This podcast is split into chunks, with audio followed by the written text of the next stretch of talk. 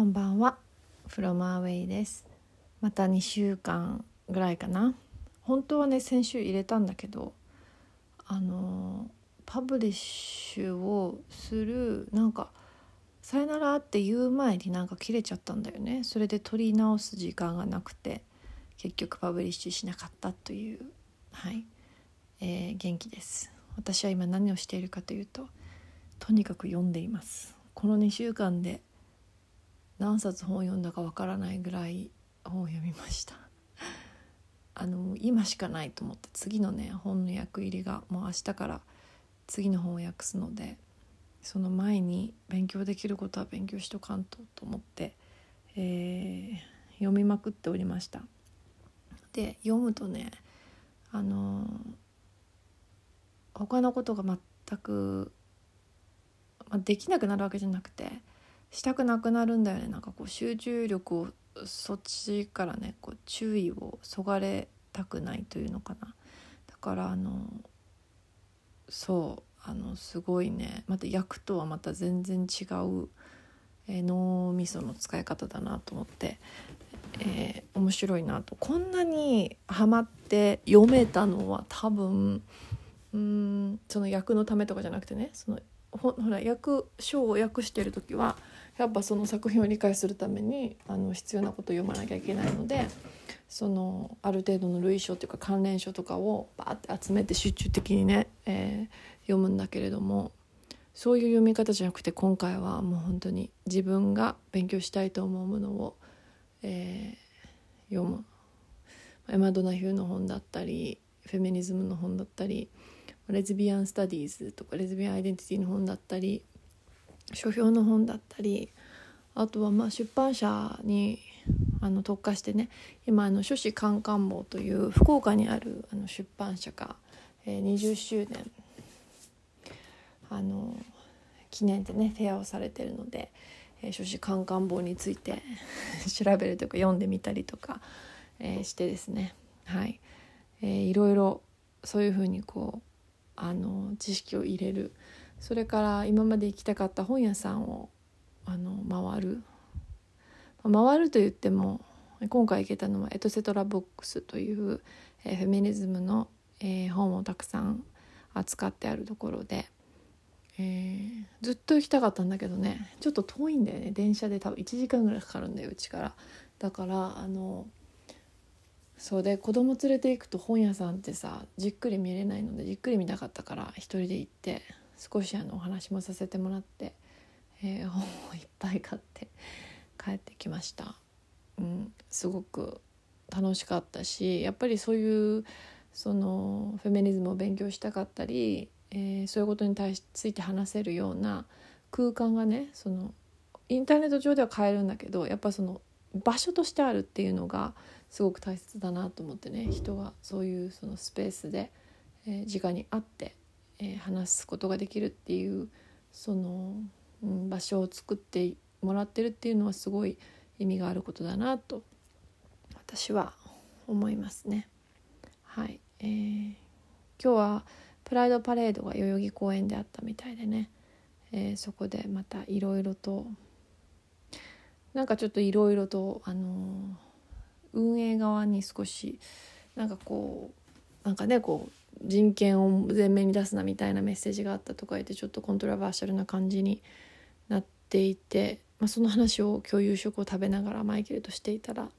えー、6歳児が「人権って何人権人権のクラブに入らないといけないの?」みたいな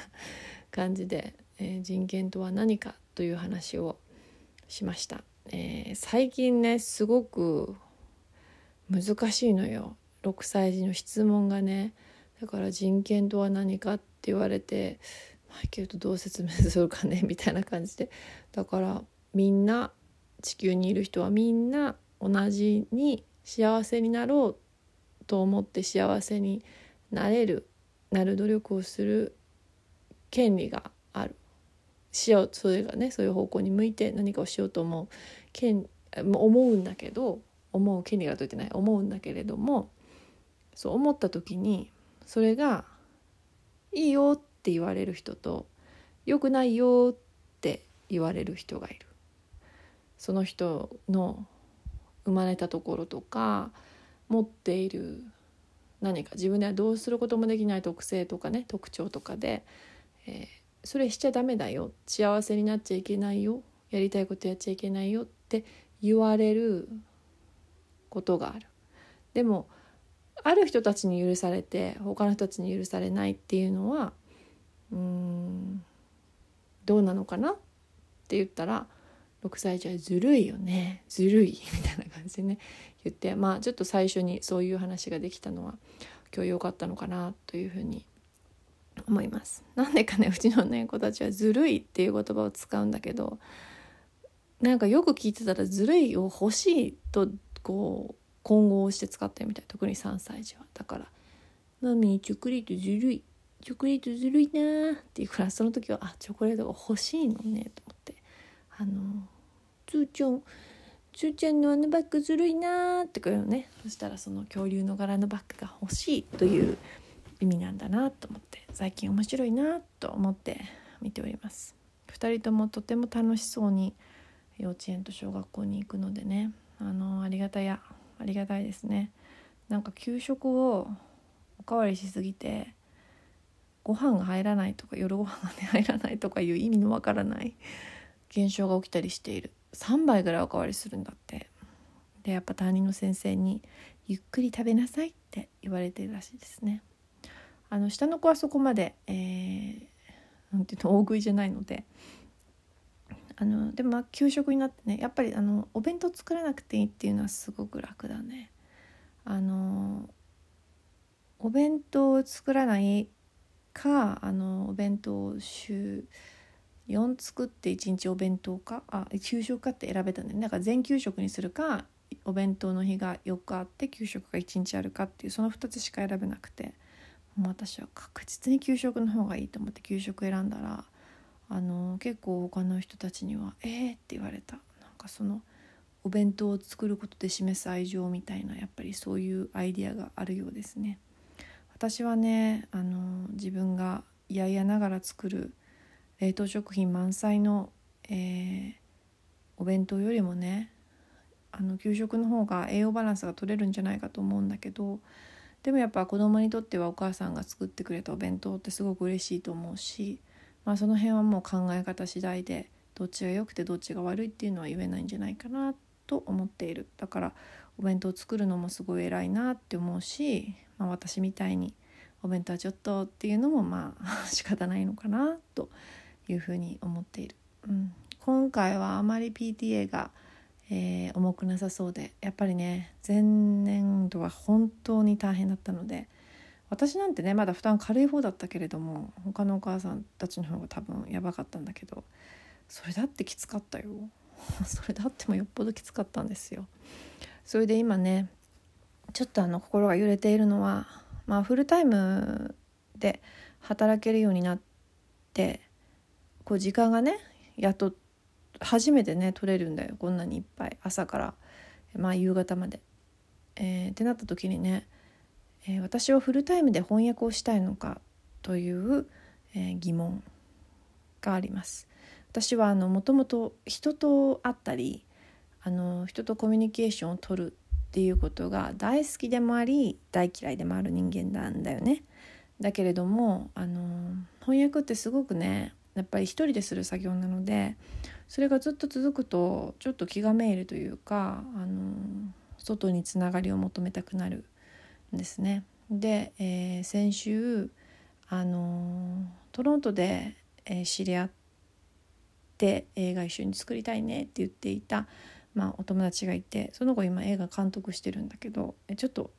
2作品ぐらい一緒にあのお仕事させてもらってまた今度一緒に仕事したいねって言って会って会ってね話してやっぱ映画作りの現場の話とか聞いてるとっぱ映画づそうね本を作る作業の中にもいろんな人の手があっていろんな人が、えー、関わって一つの作品を作るんだけどでもやっぱり翻訳っていう仕事の性質上そこにいる全てのプレイヤーと会ってね実際に話すことってできないんだよね。会って話すことができたのは編集者さんと、まあ、私が画廊に赴いた今回は、えー、イラストレーター画家さんだけだった。